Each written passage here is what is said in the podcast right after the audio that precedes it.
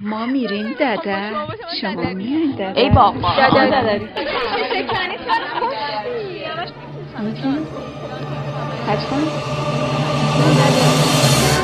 به سرم ددری چی چیز ننه نکنی نه حرفا را نزنی خب نیست. رادیو ددری گفتگو با جعفر مرتضوی، بررسی کتاب‌های چراغها را من خاموش می‌کنم و پرنده من از منظر کار خانگی، خرداد 94.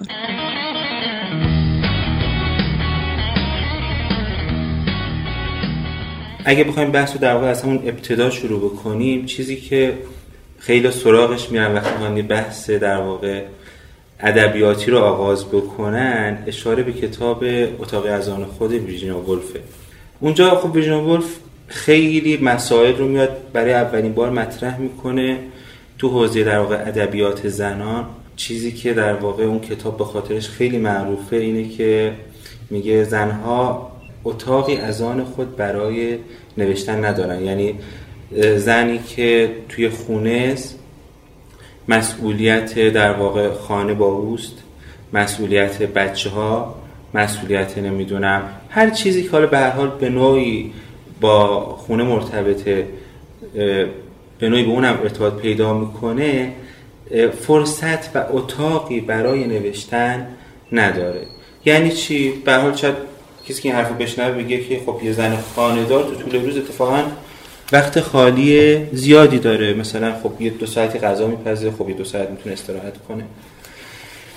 نکته‌ای که ویرجینیا وولف بهش اشاره میکنه اینه که نوشتن یک فضای ساکتی میخواد اولا و بعد یک زمان خالی قابل برنامه‌ریزیه که یک نفر بتونه 4 ساعت، 5 ساعت، 6 ساعت، 7 ساعت، 8 ساعت بدونه که نه تنها وقتش خالی باشه، بدونه که هیچ دغدغه‌ای داشته باشه بتونه بنویسه. خانه‌داری به این شکل معمولاً که بیجانس اگر بهش میگن کار 24 ساعته، خصوصا اگه یک بچه هم ایمیون باشه که باید ازش نگهداری بشه یا فرد بزرگسالی که نیاز به مراقبت داشته باشه، شما صبح که بلند میشید باید یه صبحونه درست بکنید مثلا واسه اهل خونه، اونا که رفتن شاید این وسط یه وقفه کوتاهی باشه که شما بتونید مثلا یه کتابی بخونید یا یه چیزی بنویسید، ولی من همون لحظه که حالا یه نیاز دیگه، یه مشکل دیگه، مثل چی؟ مثل نگهداری از اون سالمند یا بچه سراغتون میاد، همون موقع رشته افکارتون پاره میشه، میرید اون مشکل رو حل میکنید، برمیگردید وقت نهار شده، باید یه نهار بپزید، بچه‌ها از مدرسه برمیگردن بعد از نهار میخورن و حالا هر کدوم یه حرفی داره و نیازمند در واقع مراقبت عاطفی شما. مراقبت عاطفی بهتر اینجا بهش میگیم کار عاطفی، یعنی اینکه چون وقتی در مورد عاطفه صحبت میکنیم، وقتی توی فضای کار خانگی قرارش میدیم، این نیست که شما امروز سرخوشید، خوشحالید یا نیاز به دادن عاطفی یا گرفتن عاطفه دارید و میخواید این کار رو انجام بدید، نه همچین داستانی نیست. وقتی شما توی فضای کار خانگی هستید، وقتی آدم‌ها از بیرون برمیگردن، حالا این آدم‌ها میتونه همسرتون باشه یا بچه‌ها باشن یا نمیدونم سالمندایی که توی خونه باشن، به شکل دقیقاً یک کار نیاز به مراقبت عاطفی شما دارن، چون اگر اون مراقبت عاطفی رو انجام ندید، اونا ضربه میخورن و شما رو مسئول میدونن. چرا؟ چون این کار عاطفی توی فضای منزل واقعاً یک کاره، باید انجام بشه. حالا معمولاً زنها تو همون قالب در واقع عنوان کار خانگی رو دارن و انجام میدن، هرچند ممکنه اینو قسمتی از کار خودشون هم ندونم. به هر حال این زمانی که دوباره اون وقت خالی رو که شما نیاز به تمرکز دارید، نوشتن دارید، غرق شدن توی اثر ادبی دارید، از شما میگیره. پس اثر ادبی زنانه خیلی وقتها ما میبینیم به شکل یادداشت‌های کوتاه یا خاطرات داره نوشته میشه. خیلی وقت من دیدم آثاری که زنان نوشتن، حالا یه مقدار ممکنه زنی باشه که درگیر اون مشکلات زن خانه‌دارم نباشه، این زنی که امروز داره مینویسه ممکنه باشه ممکنه نباشه، ولی می‌بینیم با توجه به اون سنت ادبی زنانه اثرش تیکه تیکه است، یعنی از قطعه‌های کوتاه کوتاه تشکیل شده. این همون زمان‌های کوتاهی که بین در واقع کارهای روزمره پیدا می‌کرده مینوشته، خودش تبدیل شده به یه سنت ادبی که حالا شکل قدیمی ترش و شکل حالا مثلا اصلی ترش به نوعی رو میشه توی خاطره نویسی دید که یه ژانر در واقع محبوبی بین زنها بوده به خاطر مدل کاری که در واقع داشتن. حالا کار نداریم که این خاطره نویسی رو دنیای مردسالار چندان وارد فضای ادبی نکرده، ولی به حال یک شکل بیان ادبی، شکل بیان عاطفه و احساسی بوده که زنها همیشه توی طول تاریخ از این استفاده می‌کردن.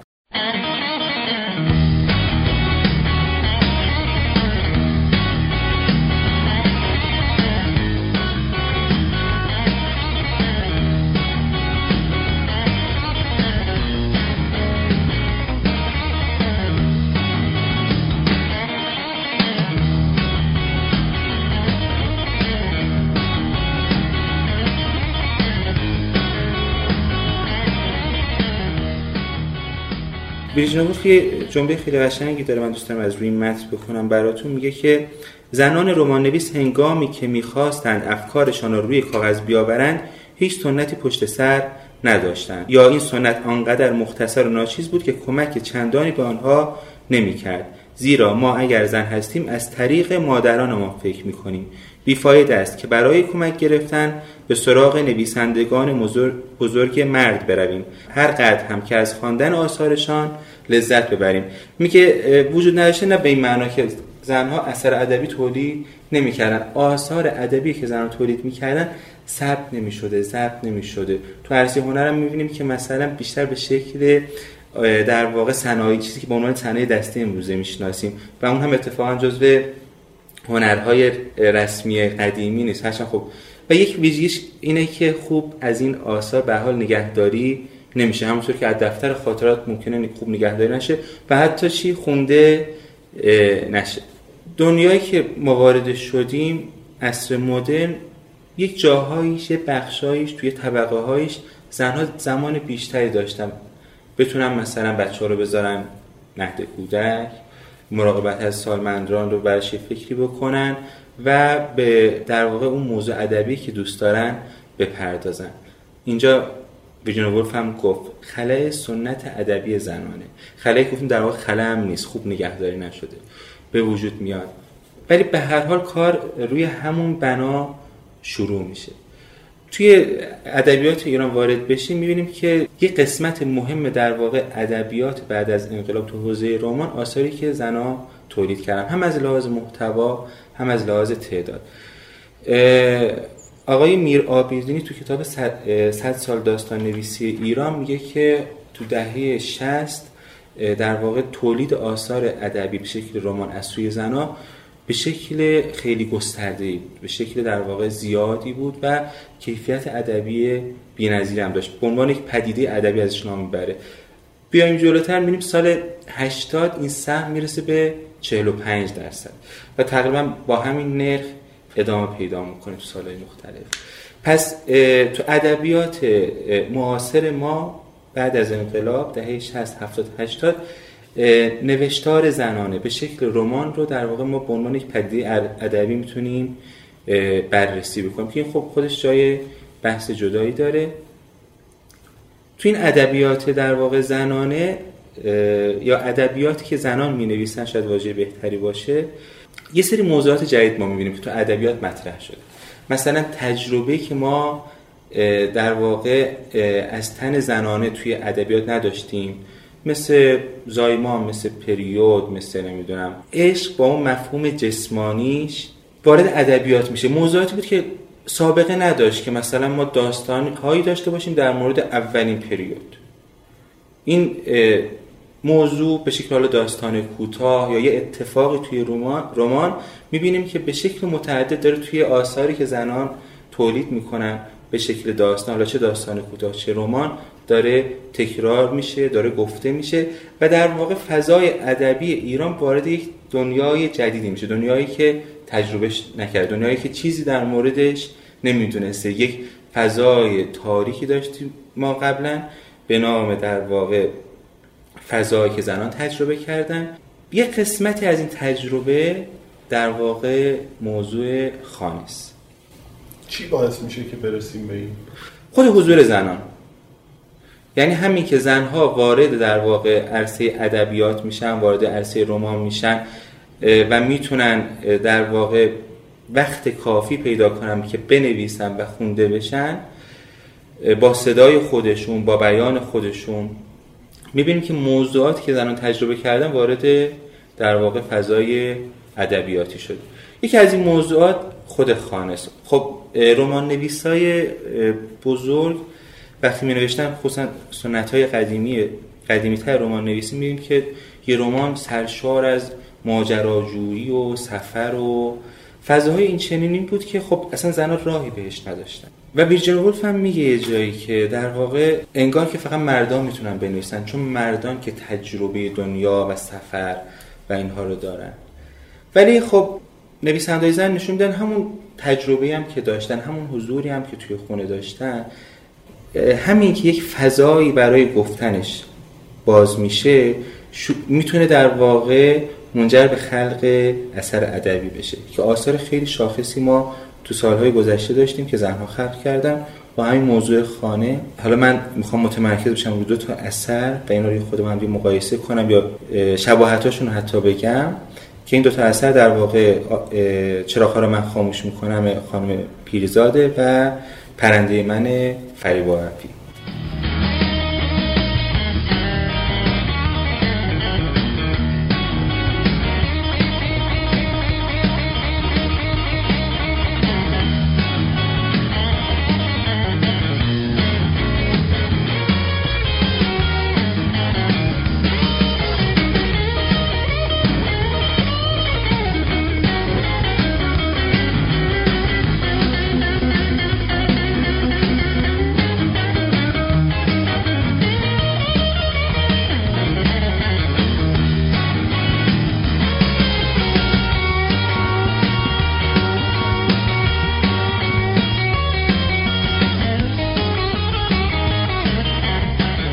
وجوه مشترکی دارن این آثار. این وجوه مشترک رو توی آثار دیگه هم در واقع که با این موضوع نوشته شدن میشه پیدا کرد. بریم میگم فعلا تمرکز کنیم روی این 2 رمان. یک سری از این مشترکات روی شکل اثر، همون صحبته که من چند دقیقه پیش میکردم، مثل این که اثر از تکه تکه های کوچیک تشکیل شده که خیلی نزدیک به خاطر نویسی تقریبا توی هر 2 اثر هست. یعنی با یه رمانی که شما خط اول رو نوشته باشه و با فصل‌های 50 صفحه‌ای، 40 صفحه‌ای، 30 صفحه‌ای پیش رفته باشه روبرو نیستی. پرندهٔ من که رسما 1 صفحه، نیم صفحه، 1 صفحه و نیمه. کار خانم پیرزاد حالا یه مقدار این تعداد صفحاتش بیشتره، ولی خب اون حس در واقع تکه تکه بودن یا خاطره بودن رو خواننده سریع درک می‌کنه. اتفاقات زیادی میفته تو هر 2 اثر که از جنس اتفاقات روزمره است، مثل اینکه پارک رفتن، سینما رفتن، اومدن بچه‌ها، مشاجره‌های بین در واقع زن و شوهر. توی 2 اثر خیلی زیاده از این جنس در واقع کارها. این 2 اثر زمانی نوشته شدن که قلمبه‌گویی توی ادبیات ایران توی رمان خیلی مد شده بود. مثلا آثار ابوتراب خسروی اومده بود بیرون و خیلی در موردش صحبت میشد، آثار آقای کاتب. ولی میبینیم 2 اثر در نهایت سادگی روانی نوشته شدن.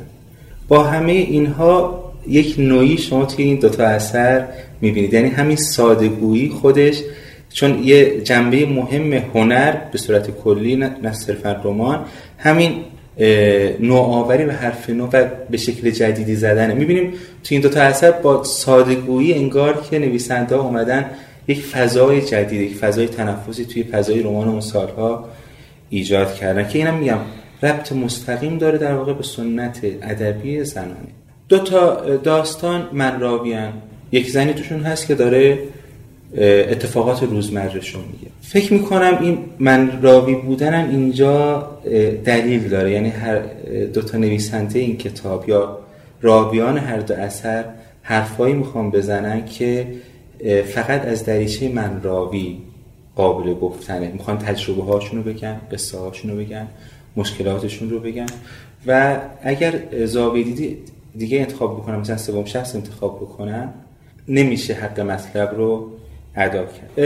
یه چیزی که خب خیلی به نظرم توی 2 کار از منظر خصوصا خانه‌داری، اگر قرار باشه سراغ آثار بریم، میبینیم اینه که کار خانگی رو هر دوی این آثاری کار روزمره و تکراری در واقع نشون میدن، با وجودی که یه بخش هایی توی هر دو اثر میبینیم که اینها به اون کاری که دارن میکنن، حالا چه اون جنبه کار عاطفیه باشه، چه اون جنبه در واقع نمیدونم غذا پختن و تمیز کردن خونه و مسائل این چیزا باشه، خیلی علاقه نشون میدن. ولی خب روزمرگی چیرست در واقع روی هر دو متن. احتمالا اونجایی هم که دارن علاقه نشون میدن، اونجایی که به هر آدمی دوست داره یه کاری برای خودش و اطرافیانش انجام بده. همون شکل طبیعیه که من توی خونه هستم دوست دارم یه کاری برای خودم یا اطرافیانم بکنم، ولی میگم چون این تبدیل شده به یک کار روزمره، به هر حال اون ملال و سردی و کرختی و روزمرگی رو شما راحت میتونید تو هر دو تا اثر درک بکنید. ویژگی دیگه این دو اثر اینه که میبینیم که مردهایی که توی این داستان ها هستن آدمای رویا پردازی هستن. توی حالا این رویا پردازو من توضیح میدم. توی در واقع اون اثر پرندهٔ من یه مردیه که رویای مهاجرت از ایران رو داره و ایران رو به هر حال رها میکنه، میره یه مدتی خارج از کشور زندگی میکنه، بعد از چند سال برمیگرده و اون چراغها را هم من خاموش میکنم. یه آدمی هست اونجا که یه مردی هست اونجا که همسر در واقع شخص اصلی کلاریس که تو حوزه سیاست دوست داره یه کارای بزرگی بکنه. نکته اینجاست که هر دوی این مردها با وجود اون رویا پردازی که بیرون از فضای خانه دارن، چه تو عرصه سیاست چه تو حوزه مثلا بهتر کردن شرایط زندگی، از بارفتن از ایران و حالا کار اقتصادی هستی توی ذهنش هست، توی خونه هیچ ذهنش انگار به هیچ سمت و سوی نمیره که قرار فضای این خونه هم بهتر بشه. یعنی فضای خونه یه فضایی شده که زن داره توش کار میکنه و مرد میتونه رویا پردازی بکنه، خیال بافی بکنه و از این طریق در واقع به اون زندگی مشترک ضربه بزنه. شاید به نظر برسه که در واقع هر دوی این زنها یه مقدار گریزان از سیاستن یا آرمانگرایین یا رویا پردازین، چیزایی که به هر آدمی هر انسانی بهشون علاقه داره و یه نیم نگاهی به اون سو داره.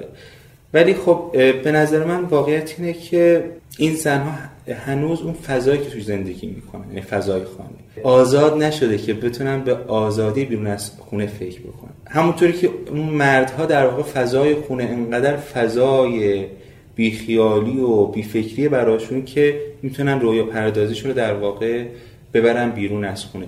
به نظر من هر دوی این زنها میخوان که به نوعی نه تنها در واقع ضد سیاست یا ضد رویا پردازی یا ضد خیال پردازی نیستن، بلکه میخوان در قدم اول اون نتیجه اون خیال پردازی، رویا پردازی و چیزی که ما از سیاست به اون معنای در واقع انقلابیش و به معنی تغییر انتظار داریم وارد خونه بکنن. یه نکته دیگه که باز خیلی برام جالب بود این بود که هر دو این زنها بعد از یک مدتی به این اندیشه میرسن که کار خانگی، کار هر روزی، کار 24 ساعته باعث شده که اون چیزایی که دوست داشتن رو قبل از ازدواج و قبل از اینکه به این شکل زیر بار مسئولیت خورد بشن رو در واقع فراموش کردن. یادشون نمیاد که دوست داشتن چه کارهایی بکنن. این آدم‌ها به نوعی در واقع اون چیزهایی رو که دوست دارن یا یک زمانی بهش فکر می‌کردن، در موردش خیال پردازی می‌کردن رو تجربه می‌کنن. مثلا تو اون کار خانم پیرزاد می‌بینیم کلاریس یه رابطه خیلی افلاطونی با یه مردی که همسایه‌شونه برقرار می‌کنه و توی فضای شاعرانه توی ذهنش مثلا یه به سونای عاشقانه‌ای باهاش داره، ولی این هیچ وقت شکل در واقع عینی و واقعی به خودش پیدا نمی‌کنه. توی پرندهٔ من هم این اتفاق دوباره میفته. یعنی راوی زن اون داستان حرفی که داره به شوهرش میزنه توی خیالش، البته نه تو واقعیت، بهش میگه که من به تو بارها خیانت کردم. خیانت واقعی نه، توی ذهنش بهش خیانت. چی باعث میشه که عینیت پیدا نکنه؟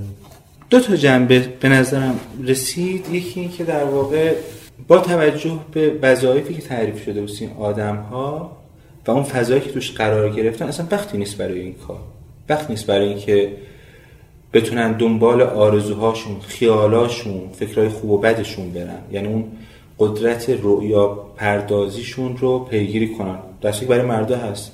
می‌بینی اونجا یه مردی که دنبال سیاست یا سیاست بازی و دنبالش میره، جلسه میذاره، اعلامیه میخواد پخش بکنه یا کار این چینی بکنه، و تو اون یکی رو هم می‌بینیم که یه مردی هست که می‌خواد از ایران بره و از ایران میره، خونه‌اش رو رها می‌کنه یه مدت طولانی و از ایران میره. فضا براش هست، ولی این زن چند تا بچه کنارشه، یه خونه کنارشه، یه سری مسئولیت کنارشه و عملاً خروجش از اون خونه ظاهراً مقدور نیست، مگر اینکه قید خیلی از چیزها رو بزنه.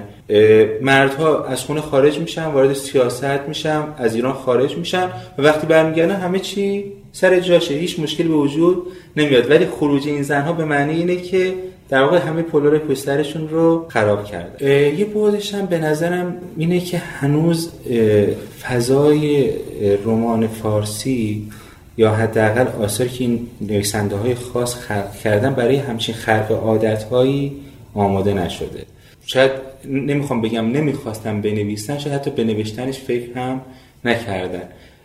همونطور که در واقع تو فضای جامعه شکستن یک چنین سدهایی، تو فضای واقعی جامعه یعنی زندگی که ما هر روزه داریم، شکستن همچین سدهایی یه باری داره و یه مشکلاتی ایجاد میکنه. تو فضای ادبیات شما اگر یه همچین موضوع رو مطرح بکنید 100% مشکل خواهید داشت.